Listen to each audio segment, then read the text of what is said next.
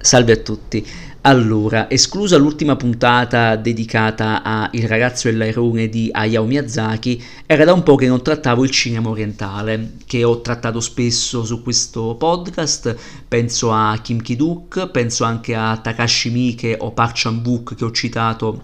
altre volte, e in particolar modo era soprattutto da un anno e mezzo che non dedicavo uno special al cinema orientale. Era il giugno 2022 quando registrai una puntata citando 5 film, quasi tutti giapponesi e della Corea del Sud, soprattutto film di nicchia passati in sordina, e mi mancava parlare di certo cinema e ho colto la palla al balzo. Dato che si sta parlando molto tra gli appassionati, tra i cinefili eccetera, di botteghini, di flop, di statistiche sui botteghini, soprattutto in merito a film molto attesi e per la maggiore blockbuster, film dall'ampio consumo e dagli alti costi, e tutti americani, mi sembrava divertente andare a rispolverare alcuni blockbuster tra virgolette di stampo asiatico, in questo caso giapponese. Parlerò di 4 cinefumetti e un film che non è proprio un cinefumetto ma potrebbe esserlo. Ovviamente sono film che, seppur distribuiti da noi, non hanno avuto grande consenso, ma in generale in Italia il cinema asiatico non ha mai consenso, salvo rarissimi casi. Penso a Parasite di Bong Joon-ho o al recente caso di Miyazaki con il suo ultimo capolavoro, che ha avuto grande successo di botteghino ed era inaspettato, perché non era mai successo che un film d'animazione giapponese in Italia incassasse oltre 5 milioni di euro, non era mai successo. È un miracolo, perché da noi sempre pessime figure, all'estero sempre buoni consensi, da noi sempre pessime figure, sempre distribuzioni col contagocce. Non fosse per qualche piattaforma streaming alcuni film non l'avremmo neanche visti, fate un po' voi. E quindi mi andava di parlare di alcuni film, in particolare cinefumetti, perché il fumetto si può applicare al cinema, che sia in live action o che sia in animazione. Questa cosa si fa anche da noi, si fa in America, però non è un fenomeno molto diffuso, e siccome la Marvel ha preso tanto piede negli ultimi anni, laddove la DC ha fallito totalmente, mi interessava vedere alcuni prodotti magari di nicchia, magari underground, magari rimasti cult per alcuni o totalmente dimenticati, e analizzarli. Allora, partirei con un primo film che non è un vero cinefumetto, ma è un film che è tratto da una famosa serie animata del 1977, il cui padre fu Tatsuo Yoshida, che era un mangaka importante che purtroppo morì di cancro lo stesso anno, e quindi Yatman vide la luce nel 77 ed è diventato un grande cult. Sono passati oltre 40 anni e questo anime ha fruttato un merchandising enorme, pupazzetti, giocattoli, gadget, videogiochi, cioè un qualcosa di molto importante in Giappone, e da noi è arrivato grazie alle trasmissioni su varie televisioni locali piccole. Come tanti cartoni orientali tra gli anni 70 e metà anni 80, molti di questi li abbiamo visti tramite tv locali. Io sono del 1900, sono classe 92, questo cartone è del 77, è uscito 15 anni prima che io nascessi, quindi io l'ho visto a spezzoni e bocconi grazie alle reti locali o comunque grazie a internet. Tra l'altro il cartone adesso, la serie intera divisa in 2 stagioni, si trova su Amazon Prime Video, quindi qualora vogliate date un'occhiata. E quindi Yatman era un cartone demenziale che è molto divertente, era la storia di Ganchan e Jeanette, che erano questi 2 ragazzini, Yatta 1 e Yatta 2, cioè questi ragazzini che si trasformavano con tanto di tutina, cappello e maschera in vigilanti che con robot andavano a combattere il trio Drombo, composto dalla perfida Miss Drogno e i suoi tirapiedi Boiacchi e Tonzula. E quindi il film fa lo stesso, cioè racconta la stessa storia, qui questi 2 eroi con robottoni, con Yatta Khan, cioè il robottone a forma di cane, che vanno a combattere contro i cattivoni e i loro robottoni, e devono trovare, in questo film devono trovare, grazie a una ragazzina che si unisce ai 2 eroi, devono trovare delle pietre per scovare un piano malefico terrificante. Insomma, la storia è veramente un incipit scritto su 2 righe, però non è tanto la storia, la trama, non è quello a fare la forza è il regista del film, cioè Takashi Miike. Miike è il pazzo, in senso buono, che da oltre 30 anni dirige 3 o 5 film all'anno, ha all'attivo ben 150 e oltre pellicole, e che dagli anni 90 ha iniziato nel cinema con film sulla Yakuza, per poi passare all'horror e poi passare a film che vadano dal noir al fantasy, al thriller, a tutto ciò che andava di moda. È un regista che fa tutto, gira di tutto, film per il cinema, film per l'home video, film per la televisione, e riesce a inserire un suo marchio di fabbrica particolare, andando anche contro ciò che sceglie, ciò che desidera il pubblico o anche un certo produttore non oculato, ed ecco che sforna molto spesso dei film magnifici, film, alcuni capolavori, film che sono diventati dei veri e propri cult, ed essendo così prolifico molti suoi film da noi non hanno avuto una gran distribuzione. Però con questo film ha creato un qualcosa di folle, perché se Miike è spesso conosciuto come una sorta di Tarantino ipponico, anche se in realtà è Tarantino che deve molto a lui, cioè se, diciamo che in parte grazie anche al cinema di Miike abbiamo quel grande capolavoro che è Kill Bill, che pesca dal certo cinema orientale, oltre che dallo spaghetti western e da altre cose. Vabbè, ho già parlato di Kill Bill e di Tarantino nella mia monografia, non voglio ripetermi. Insomma, Miike, dopo aver sconvolto il mondo con diversi film horror, film provocatori, film di cattivo gusto, dopo essere stato additato come il diavolo da qualcuno quando fu proiettato il suo magnifico Audition, uno degli horror più folli e più incredibili di sempre, ecco che Miike si lancia in un film per bambini, perché Yatman è un'avventura fantasy per bambini, ed è un film pazzesco. È un film pensato sì come un omaggio al cartone animato, ed è pensato come un omaggio sincero, perché Miike adora il cartone animato, adora il lavoro di Yoshida, ed è pensato come un episodio di un cartone animato, lungo 2 ore, mai noioso, ma ricco di invenzioni. Oltre a una messa in scena solida, perché Miike sa girare benissimo, sa aggiustare bene tutto, è una messa in scena incredibile, è una ricerca anche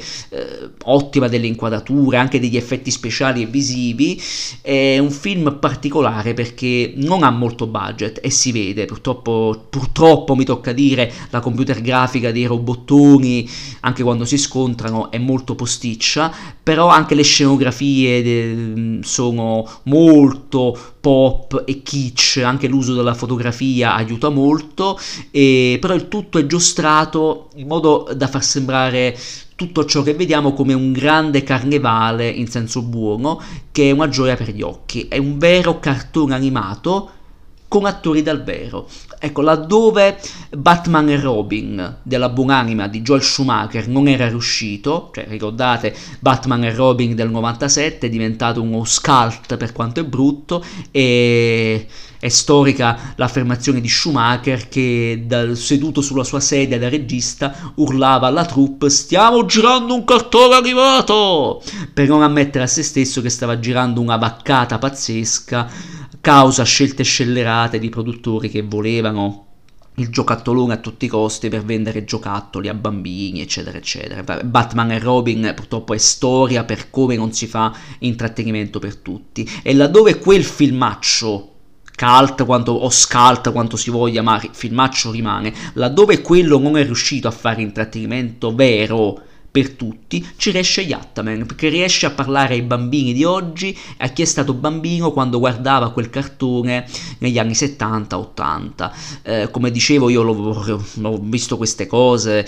su TV locali, ma ci sono tanti aneddoti di tanti cartoni, di tanti anime che sono stati scoperti dal sottoscritto, ma anche da altri, tramite le repliche su TV, piccole TV locali, o grazie a internet, grazie al passaparola di internet. E quindi Miike ha fatto sì che una cosa di nicchia o semi sconosciuta per noi, ma amatissima in Giappone, arrivasse e diventasse un successo incredibile. È stato uno dei più grandi incassi dell'epoca, da noi è arrivato con 2 anni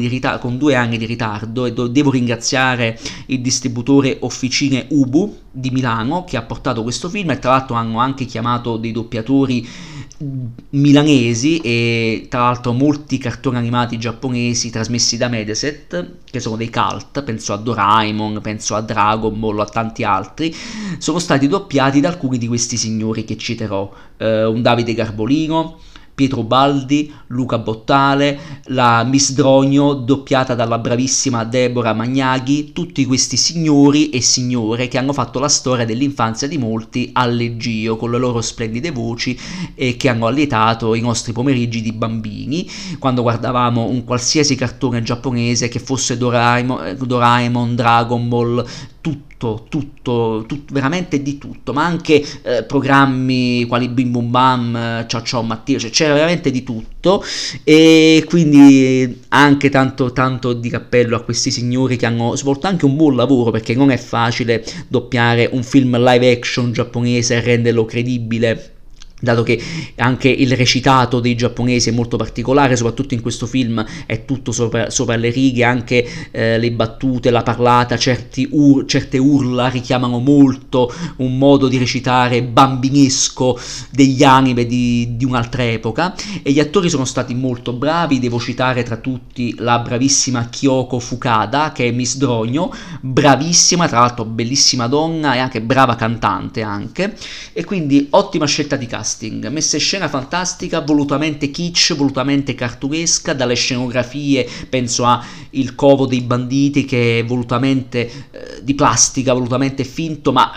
ricco di dettagli, girato e fotografato in modo pazzesco, o altre trovate quali i robottoni che si scontrano, o la battaglia col cattivo finale in questa arena gotica con la fotografia che cambia, diventa cupa, quasi come in un film di Del Toro, cioè incredibile, perché poi Miike poi non è solo un grande regista, è proprio un genio che ama il cinema e conosce bene anche altri maestri del cinema anche occidentale, quindi Del Toro sicuramente lo conosce e ci è amico, ma anche altri, e quindi è amico anche di Tarantino, guarda caso Tarantino ha fatto anche un cameo in un suo film che è Sukiyaki Western Django, cioè che è un omaggio allo spaghetti western quanto al cinema di Kurosawa che il grande Miike ama. E insomma Yatman è questo, cioè un grande cartone animato, una grande messa in scena giocosa, con attori bravissimi, con una voglia di divertirsi e di far tornare bambini chi è stato bambino negli anni '80, però è anche un atto d'amore verso quel prodotto, verso quella cosa, quell'anime, quel cartone che ha cresciuto anche Miike, ed è sì realizzato in modo giocoso, ma realizzato anche con una voglia di non prendersi sul serio, ma essere seri quando si deve, perché comunque il film è un'avventura fantasy, ha all'interno momenti di avventura e quindi sequenze di lotta tra robot che sbanda anche nel grottesco e nella follia totale, penso a un robottone dei cattivoni che spara da queste sorte di segni metallici e a furia di sparare si eccita e fa l'amore con gli Yattakan e raggiungono l'orgasmo esplodendo, infatti solo Miike poteva pensare una roba del genere, o comunque momenti nei quali Miike segue proprio la voglia di divertirsi e di giocare con quell'ironia anche scorretta degli anni 70, e ci butta momenti trash quasi, con la povera Miss Drogno che diventa vittima di momenti un po' blandi, un po' strambi, con un suo tirapiedi che le casca addosso, per errore le tocca le tette e lei in tutta risposta gli tira un calcione che lo fa volare per 400 metri in cielo e oltre. Quindi proprio la voglia di creare un cartoon è evidente dai primi 10 minuti, dai primi combattimenti, dagli effetti visivi, sì posticci, sì forse malfatti ma apposta, e poi anche la voglia di inserirci momenti anche di comicità degna delle commedie sexy all'italiana, però senza scadere nel pecoreccio da cinepanettone, senza scadere nel ridurre anche un personaggio forte quale Miss Drogno, che comunque è veramente un grande personaggio, una bellissima donna, un personaggio carismatico, non ridurla a una merce da esporre, ma a scherzarci in modo divertente e divertente. Quindi lo scagnozzo che involontariamente le casca addosso, lo scagnozzo che vorrebbe dichiararsi con l'anello e poi beccarsi un'altra pizza in faccia, o addirittura lei che esce dalla vasca nuda, lo scagnozzo che arriva è cacciaurlo carturesco, e per fortuna però il nudo è coperto da bolle di sapone e schiuma, quindi è un film che gioca, provoca, perché Miike è un regista di provocazione, però lo fa in modo edulcorato, si vede che si è divertito molto e lo fa in modo giocoso, in modo non serio, però riesce anche a essere serio tratteggiando i suoi personaggi, ci fa amare i cattivi, che sono dei personaggi sì in cattiva fede, che truffano le persone, però si vede che hanno del cuore, e questa cosa Miike la porta avanti nei suoi film, cioè anche nel marcio si può trovare il bello, si può trovare l'amore. Questi tre sbandati avrebbero dei desideri, soprattutto Miss Drogno è quella che ha il desiderio più grande, cioè non essere una cattivora col mantello e una tutina volutamente di plastica, come di plastica sono i nasi finti dei due scagnozzi o le tutine, cioè vorrebbe svestirsi di quei panni e essere donna, quindi soggetto sociale, essere moglie, essere donna, essere amata, cioè una qualcosa di molto profondo per un film per bambini. Forse ci sarà un mezzo intrallazzo tra lei e Yatta 1, ma chi lo sa. Quindi il film è divertente, è da vedere, chiaramente è un film che non è da prendere come un blockbuster americano, è un film fuori dagli schemi, è un film da prendere a cuor leggero, però sapere che si va incontro a un regista che ha fatto della provocazione intelligente, mai gratuita, ha fatto della voglia di giocare, di divertire, oltre che di divertirsi e di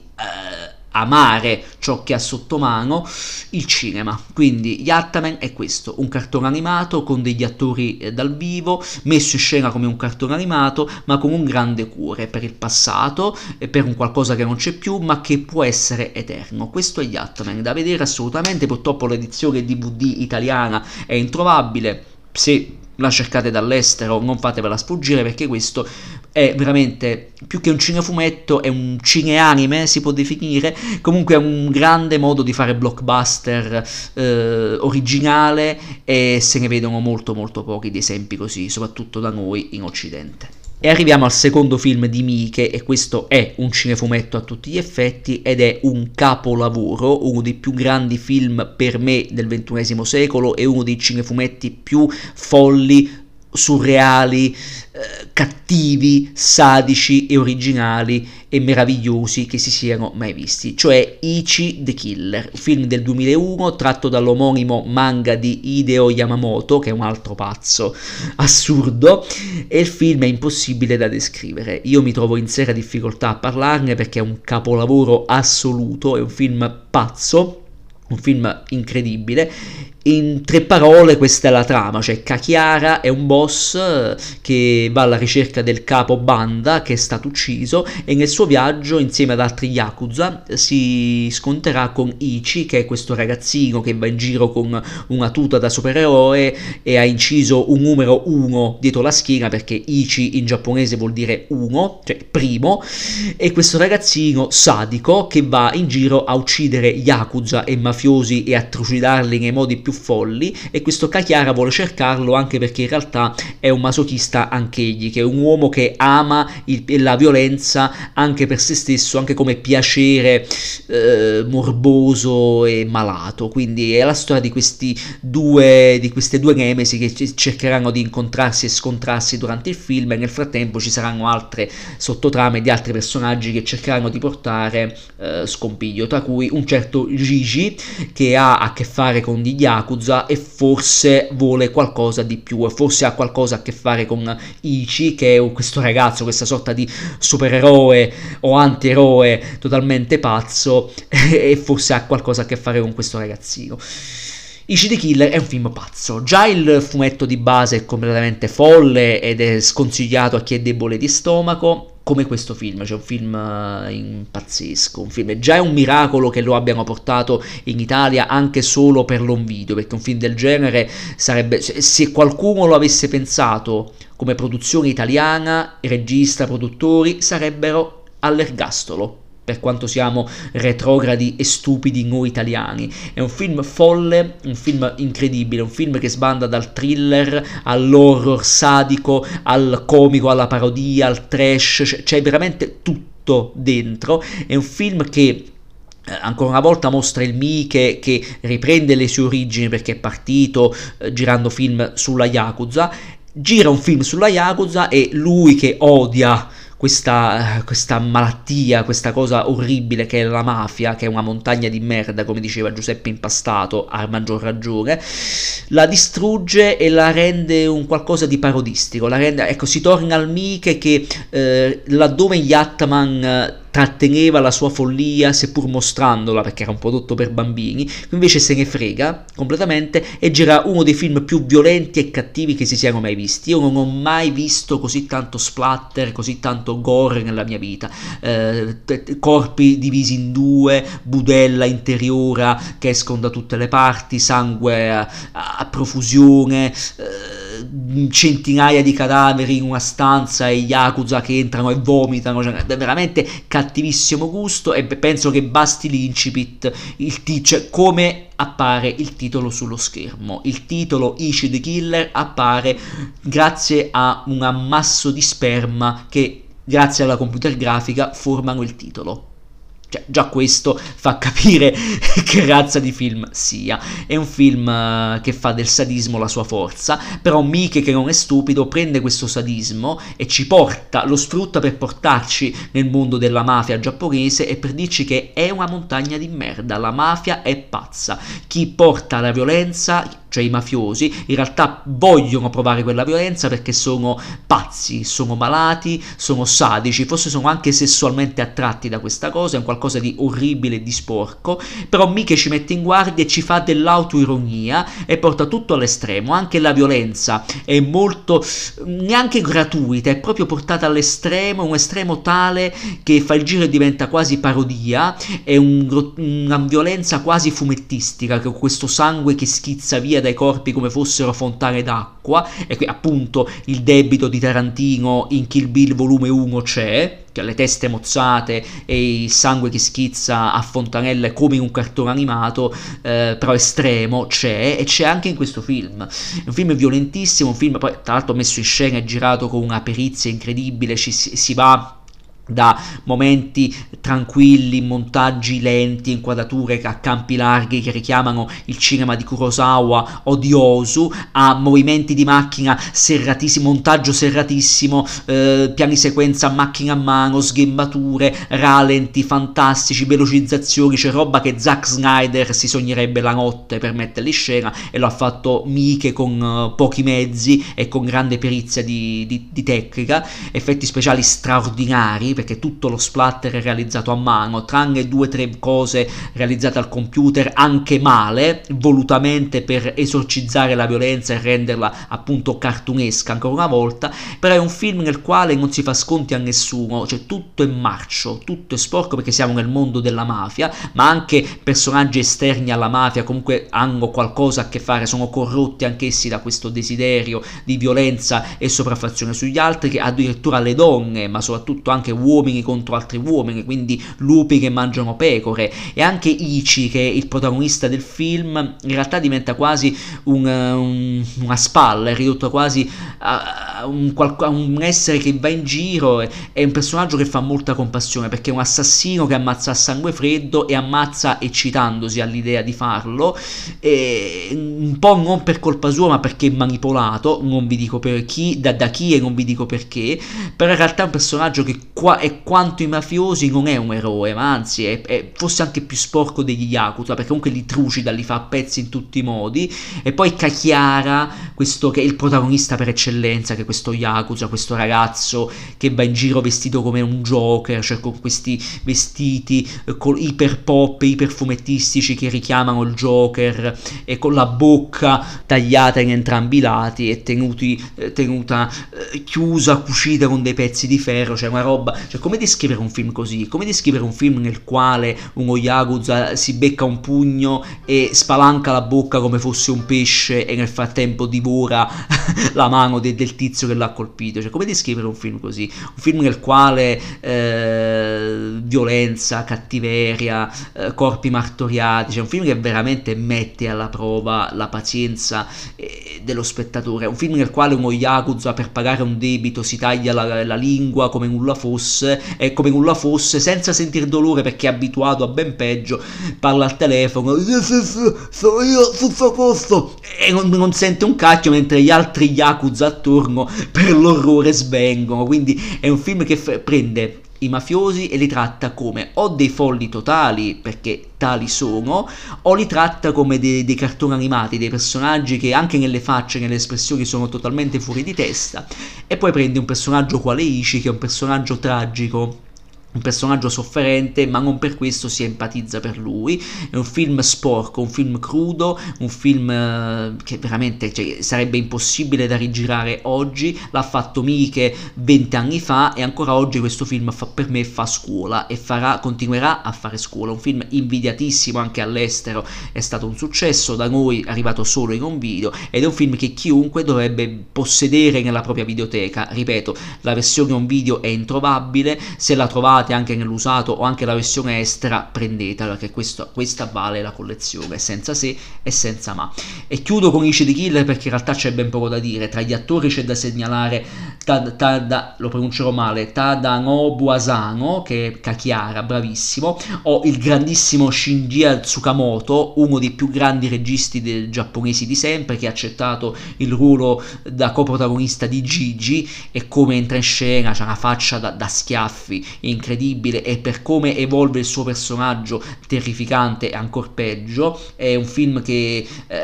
mostra anche una certa violenza ai danni delle donne, che va condannata e andrà sempre condannata, però non per questo Miike salva le donne, perché sono sporchi un po' tutti, sono tutti facce della stessa medaglia. Però Miike cerca di dirci che anche nel marcio di questi personaggi forse un po' di amore e di umanità si può trovare. Non vi dico come, dovete scoprirlo voi, e penso che qui possa finire questa mia arringa su questo capolavoro assoluto, folle, totalmente folle, che è Ichi the Killer. E passerei a un altro regista, che è Kinji Fukasaku, e al suo ultimo film, che è Battle Royale. E questo è un altro film importantissimo, un film che è stato anche restaurato in Italia l'anno scorso, è stato redistribuito in versione estesa e anche ridoppiato, per fortuna. Un film che ha avuto una gestazione per il mercato italiano difficilissima, del 2000 questo film, da noi doveva uscire nel 2004, ma uscì tipo 4-5 anni dopo. Infatti io posseggo ancora il primissimo DVD della Shin Vision, appunto il distributore che ha adattato e doppiato e distribuito il film in pochissime copie, e poi il film appunto è stato ricomprato e ridistribuito dalla Cecchi Gori, che ringrazio, che l'hanno anche portato in sala in versione restaurata, quindi grazie di cuore Cecchi Gori. E Battle Royale è tratto più che da un fumetto, è tratto da un libro scritto da Koushun Takami, che poi a sua volta ha ispirato il film e poi un manga, quindi è un qualcosa di particolare per un film che è considerato, anzi è a tutti gli effetti, uno degli incassi più alti del botteghini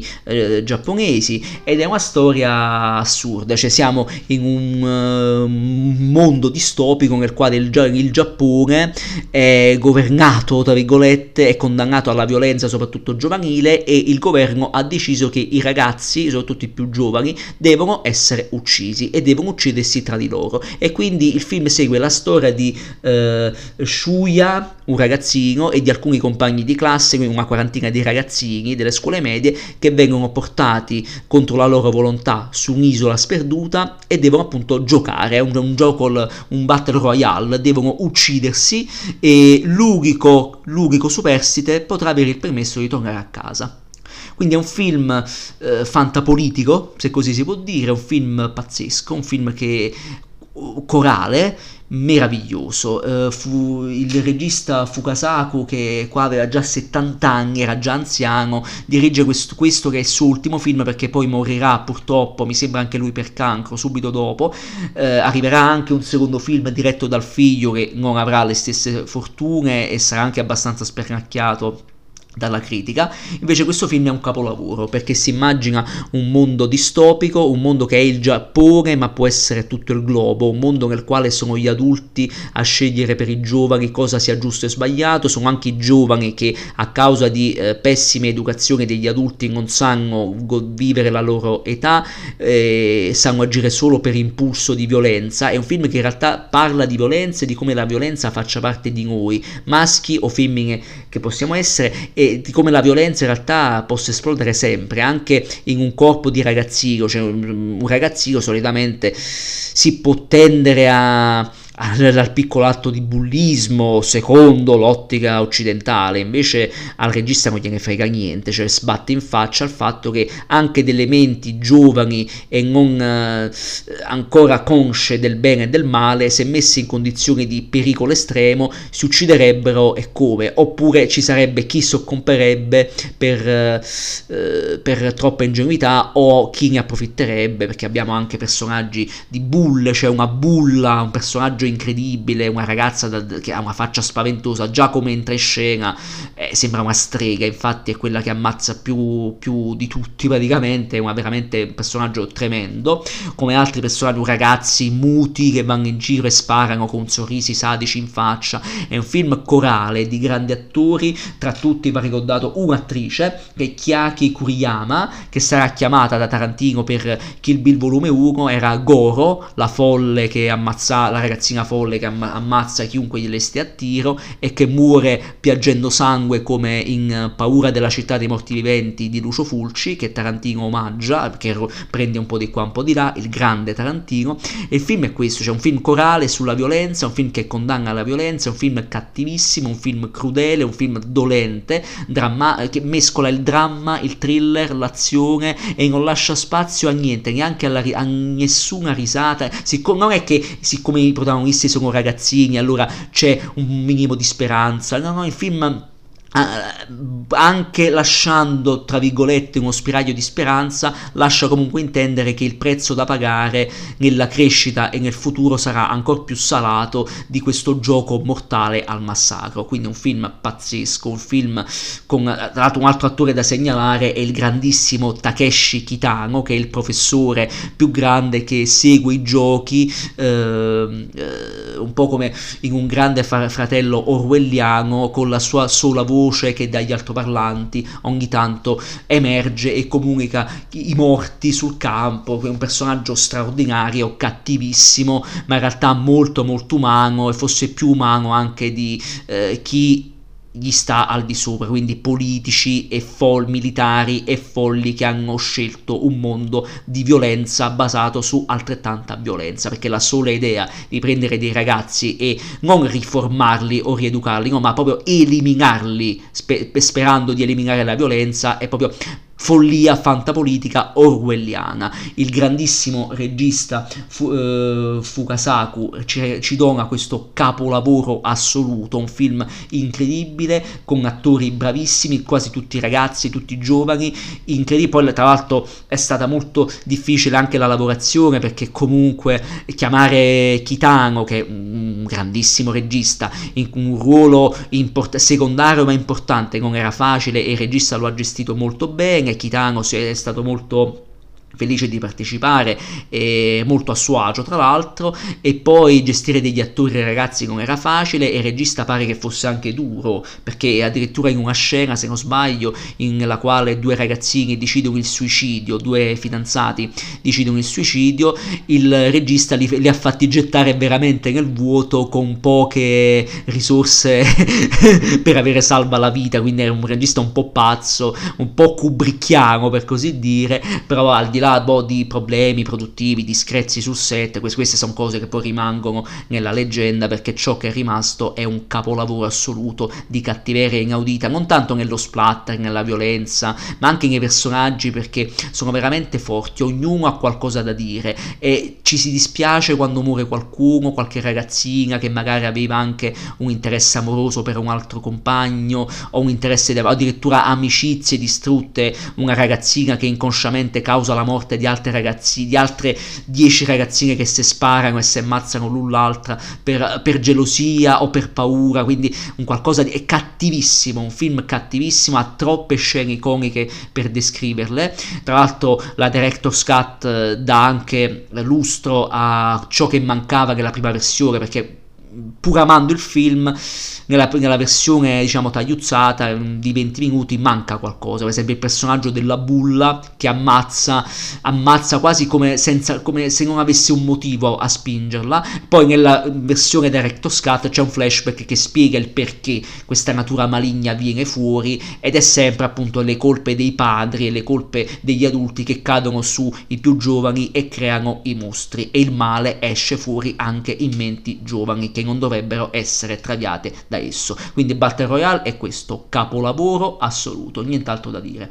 Vorrei concludere con 2 film d'animazione, perché il cinefumetto si può fare anche con l'animazione, e vorrei passare a un altro grandissimo regista che è Mamoru Oshii, che è un genio dell'animazione ed è un genio proprio del cinema, che ha iniziato come regista d'animazione, come animatore, lavorando a Lamù. Lamù è un altro di quegli anime che trovate sempre su Amazon Prime Video, è stato ristampato da Yamato Video,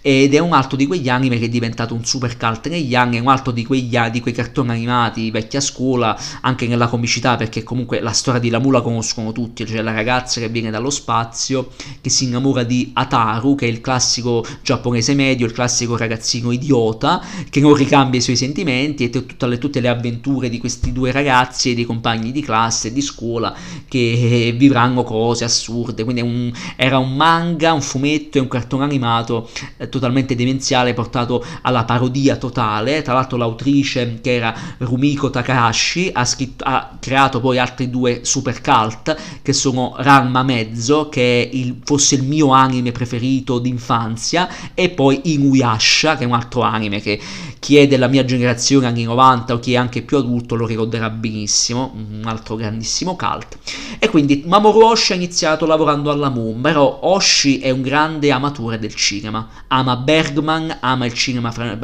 francese, il cinema europeo, ama il cinema di genere americano, e infatti è riuscito con la Moon a farsi le ossa e ad avere successo, e ad arrivare nel 1984 a dirigere il secondo film dedicato alla Mu, cioè Beautiful Dreamer. E questo, signore, è un altro gioiello, perché qui Oshii, preso da una voglia, non so, di rivalsa, o da un produttori poco attenti che hanno detto "Toh, fai quello che vuoi, hai carta bianca", lui ha colto la palla al balzo e ha girato un film che è stato un super flop all'epoca. La stessa autrice del manga non lo disconobbe, tant'è che Oshii se ne andò e ha deciso poi di mettersi in proprio e di girare i film da solo. Infatti poi arriverà anni dopo a dirigere altri capolavori, uno lo citerò a momenti, e Beautiful Dreamer prende tutto ciò che era Lamù e lo distrugge. I personaggi sono quelli là storici, quindi Lamù, Ataru e tutti gli amici, però racconta in realtà una storia che è una favola. C'è Lamù che involontariamente esprime un desiderio, e questo desiderio si trasforma in un sogno lucido alla Inception. Quindi lei e tutti i suoi amici e il fidanzato si trovano a vivere in un mondo che non è la realtà, un mondo nel quale il tempo non esiste, il tempo si è fermato, esistono solo lei, i suoi amici, una professoressa e pochi altri ancora, e quindi tutti cercano di capire come fuggire da questo sogno, o comunque adeguarsi e godersi la gioventù. È un film divertente, però diciamo, se nei primi 20 minuti diciamo lo spettro di Lamù e di quella comicità anche vecchia scuola c'era, anche molto slapstick c'era, il film lentamente prende i personaggi e li trasforma in qualcos'altro, mette in bocca a loro dei dialoghi che veramente sembrano usciti da un film di Bergman. Sono dei dialoghi che parlano dell'umanità, i dialoghi esistenzialisti su ciò che è il tempo che passa, il tempo che fugge e non torna più, il comprendere cosa sia reale e cosa non, il concetto di sentirsi parte del mondo, di sentirsi parte con se stessi e col mondo che ci circonda. È un film che in realtà tocca tanti temi molto profondi, molto adulti, che chiaramente in un film d'animazione pensato per i bambini o per il grande pubblico chiaramente non potevano che portare al flop, ma Oshii se ne frega e ci butta dentro tutte le sue passioni, Bergman su tutti. Basti pensare a un orologio fermo all'inizio del film che ricorda lo stesso orologio che viene dal Posto delle fragole di Bergman, e direi che come omaggio è proprio già quello, già i primi minuti sono un capolavoro. E anche a livello d'animazione, seppur il film risente il peso degli anni perché è un film degli anni 80, è un film d'animazione comunque ben curato, è un'animazione di tutto rispetto ed è un film che è veramente originale, è un film fortissimo, un film nel quale si ride, i personaggi, chiamato i personaggi li ritroverà, però è un film che gioca col surrealismo, gioca con la mitologia giapponese e non, gioca col sogno, gioca con il reale e il non, e gioca anche con delle visioni surreali che, non so, si rivedranno anche più avanti in certo cinema alla David Lynch, oserei dire, delle cose pazzesche, e lo fa con personaggi in realtà per bambini, che in realtà qua diventano adulti in un mondo che non è la realtà, in un sogno che fosse anche in modo malinconico è il desiderio di Oshii, cioè l'idea di poter fermare il tempo, di poter essere giovani in eterno o di poter vivere in un mondo che non è quello attuale, fatto di violenze, sopraffazione, carestie, e guerra e fame e divisioni sociali. Quindi Beautiful Dreamer è tutto questo, è un film che vive di invenzioni fantastiche, si va nel metacinema, ha un terzo atto fantastico che è divertente, citazionista, cita il mostro di Frankenstein, Alien, cose assurde, ha dei dialoghi fantastici, difficili, cioè non è un film per bambini, è un film che in realtà è proprio il taglio con quello che era l'Oshii che faceva prodotti per il commercio e l'Oshii che dice io sono un autore, io ho qualcosa da dire, me ne sbatto anche di chi mi è sopra, me ne sbatto di produttori, di mangaka e faccio il mio film. Lo ha fatto, gli è andata male, però negli anni, guarda caso, è uno dei film più amati di sempre, in Giappone e non, anche in Italia è stato ristampato negli ultimi anni, la stessa Yamato Video lo ha ridoppiato nel 2002 ed questo si trova, io mi ricordo di averlo visto l'ultima volta su Amazon Prime Video, comunque dovrebbe trovarsi facilmente nell'home video, ed è un film che va visto, perché questo è come prendere un qualcosa di conosciuto, stravolgerlo, scrivere storie nuove e parlare a tutti, perché questo film lo può guardare un bambino piccolo, no, perché non lo capirebbe, però un ragazzino può guardarlo, un adolescente può guardarlo, un adulto può guardarlo e comprende ciò che il regista vuol dire, divertendosi e riflettendo. Quindi Beautiful Dreamer è un cinefumetto in animazione ed è uno dei più belli che io abbia mai visto, uno dei film d'animazione più originali che io abbia mai visto, non potevo non citarlo. E chiudo con il capolavoro, questo è il capolavoro, è un film che ha dato il via veramente a una moda cyberpunk che dal Giappone è stata copiata ovunque, ed è Ghost in the Shell del 1995, sempre di Mamoru Oshii, altro flop al botteghino, nonostante poi nel tempo sia diventato un film simbolo, perché da qui hanno copiato tutti, i primi sono le sorelle Wachowski che per Matrix hanno copiato i titoli di testa, anche per il font dei titoli, lo stesso James Cameron lo adora, lo definisce uno dei film d'animazione più importanti, forse il primo che ha raggiunto l'eccellenza a livello visivo e narrativo. E così, allora è tratto da un omonimo manga di Masamune Shirou, che ha dato poi il via a una serie d'animazione, però il film se ne frega, prende due o tre cose del manga, della serie animata, prende due o tre personaggi e racconta una storia completamente diversa. Siamo a Tokyo in un ipotetico 2029, c'è la sezione 9 che è una sezione di polizia segreta al capo di cui c'è Motoko Kusanagi, che è questo androide, questo robot con dalle sembianze sembianze umane, che ha qualcosa di umano all'interno del cervello. Siamo in un futuro nel quale la tecnologia si è fusa col corpo umano, quindi è quasi tutto cyber, è quasi tutto elettronico, è quasi tutto tecnologico. Anche l'essere umano stesso ha all'interno parti meccaniche, addirittura dei chip per parlare con la mente e non con la voce con altri, quindi un qualcosa che può rimandare anche a Cronenberg, per quanto non c'entri con questo, però in realtà Cronenberg ha affrontato il cyberpunk con Videodrome, a capolavoro assoluto, e Oshii realizza questa storia con questo tenente, questa Kusanagi, che va alla ricerca di un terrorista, un cyber terrorista chiamato il burattinaio, che potrebbe essere un qualcuno che si nasconde dietro a un computer, o addirittura un AI, cioè un'intelligenza artificiale che forse ha assunto la piena coscienza e vorrebbe essere umana. E quindi è un film che nel 95 parlava di ciò di cui si discute adesso con ChatGPT e i pericoli del mondo, ma ne parlava anche James Cameron in Terminator, e i giapponesi, che non sono stupidi, hanno preso questa cosa, che in realtà è il tema e la paura di tutti, che rimanda alla letteratura classica,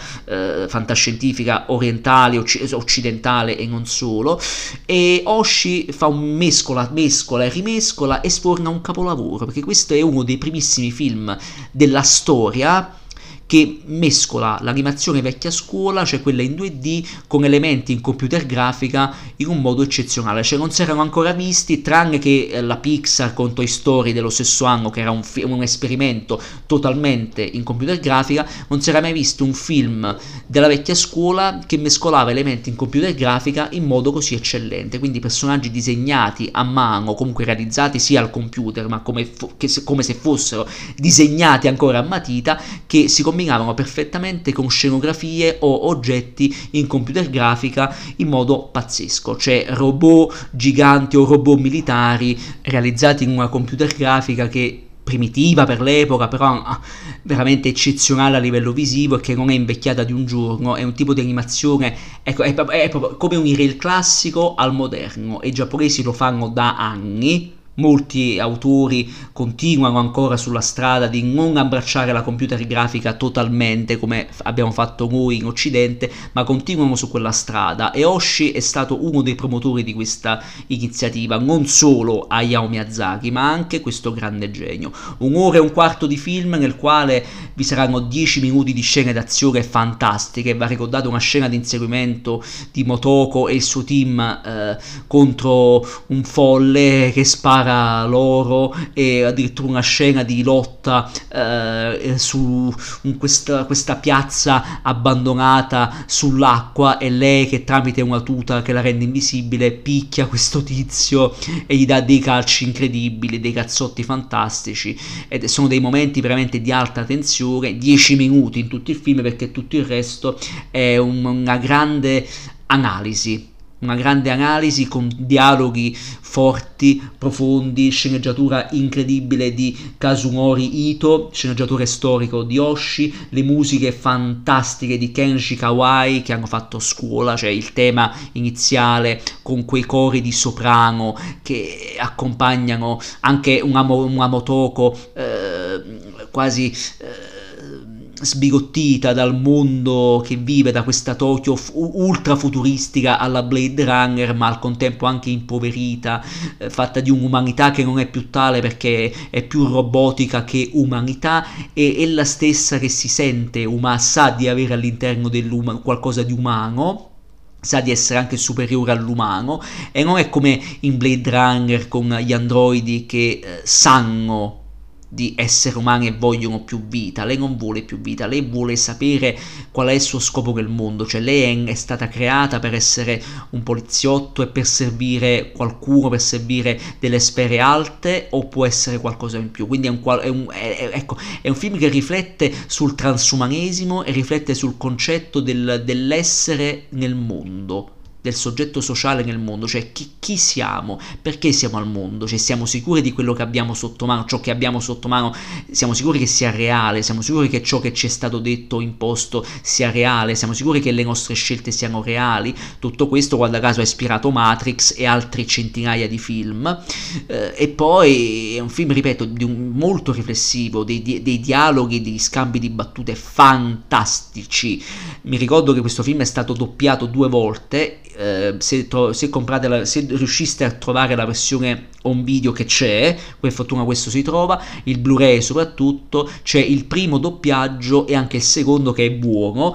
però il primo doppiaggio per le prime VHS dell'epoca secondo me era anche superiore, perché anche la forza dei dialoghi,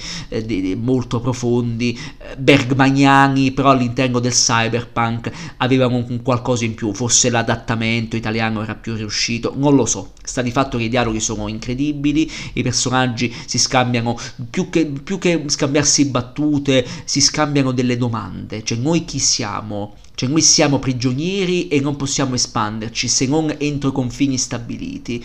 E chi è questo burattinaio? Cioè, è un'intelligenza artificiale? È un umano? È un cattivo? Chi è? Siamo sicuri che i cattivi non siano i nostri superiori, cioè chi sta al potere, politici, militari, chi porta la violenza, chi porta il dolore credendo di portare il bene. C'è un film che pone tante domande e poi dà delle risposte molto vaghe in un finale con scontro con questo burattinaio, nel quale la nostra Motoko incontra quasi un'anima gemella, e lì c'è Cronenberg a livello teorico, c'è Gloria e vita, la nuova carne, l'idea che delle realtà anche non umane possano incontrarsi anche spiritualmente e dare il via alla nuova carne, cioè a un qualcosa che verrà dopo e che cambierà il mondo in meglio o in peggio, non si sa. Dove andrà un piccolo corpo appena nato? Non si sa, ma la rete è vasta, è infinita. La rete di internet, la tecnologia, ma anche il mondo è vasto e infinito. E a che cosa porterà? Oshii ci fa tante domande, ci dà delle risposte però anche relative, lo spettatore può darsene ulteriori a ogni visione, a ogni nuova visione, per un film che non è un capolavoro, è oltre. Questa è veramente un'opera d'arte che va vista e ammirata, cioè uno di quei film che io vorrei tutte le sere da vedere, non sto scherzando, perché sì, è un film teorico, è un film profondo, però non annoia. Cioè, riesce a trasportare con quei dialoghi meravigliosi, con questi dubbi esistenziali profondi, ma mai blandi, mai fine a se stessi, mai buttati lì per allungare il brodo e sfornare il classico filmetto d'autore, tra virgolette, che in realtà d'autore non ha niente se non la noia, ed è spacciato come tale perché parla, tra virgolette, di cose profonde e poi non le sfiora nemmeno. Questo film tocca tutti i pulsanti che deve toccare e lo fa in un modo eccellente, anzi eccellente a dir poco, per un capolavoro totale, che chiunque ami non solo il cinema ma l'arte audiovisiva e il buon gusto audiovisivo deve vedere almeno una volta. Questo lo trovate, lo dovete vedere, lo dovete comprare, ma non perché lo dico io, perché questo è proprio la grande arte, quella che alcuni si perdono perché è più facile spingere, e qui faccio un po' di provocazione, concedetemela, è più facile spingere The Flash, Rebel Moon e altre schifezze che copiano da cose ben più belle quali queste, fregandosene poi della sostanza, e poi abbiamo dei gusci vuoti che sono appunto quei film, certi filmacci che ho citato adesso. Ghost in the Shell non è un filmaccio ma è un'opera d'arte totale. Esiste anche un sequel, L'attacco dei cyborg, molto bello, ma che secondo me vale un gradino meno il capostipite, per quanto a livello visivo sia anche più ricercato, a livello di animazione sia un passo avanti anche nel combinare animazione vecchia scuola e computer grafica in modo eccellente, veramente eccezionale. Forse pecca un po' a livello di sceneggiatura in qualcosina, però rimane anche quello un film molto bello. E Ghost in the Shell comunque, ripeto, è un qualcosa che ha seminato tanto nel cyberpunk, nella fantascienza, in tutto. È un film citatissimo ovunque, che all'epoca ripeto, non ebbe successo, ma nel tempo, grazie alle Wachowski, grazie a Matrix, grazie a tanto passaparola anche nell'home video, alla distribuzione all'estero, è stato un film amatissimo. Tutt'oggi, dopo 30 anni, perché del 95 siamo al 2024, è un film di 30 anni fa che parla di adesso, parla dell'adesso e parlerà del domani. E lo fa molto meglio di certi altri film che si spacciano per film d'autore o per blockbuster d'autore e poi hanno soltanto gusci vuoti. Quindi Ghost in the Shell esso vive, dice tutto, è un'essenza totale e va bene così, cioè non ho altro da dire. E quindi mi fermo qui, potrei citare altri film, però magari parlerò in un'altra puntata, in un altro special, di altri prodotti orientali di grande impatto. E niente, vi saluto e ci sentiamo alla prossima. Ciao a tutti.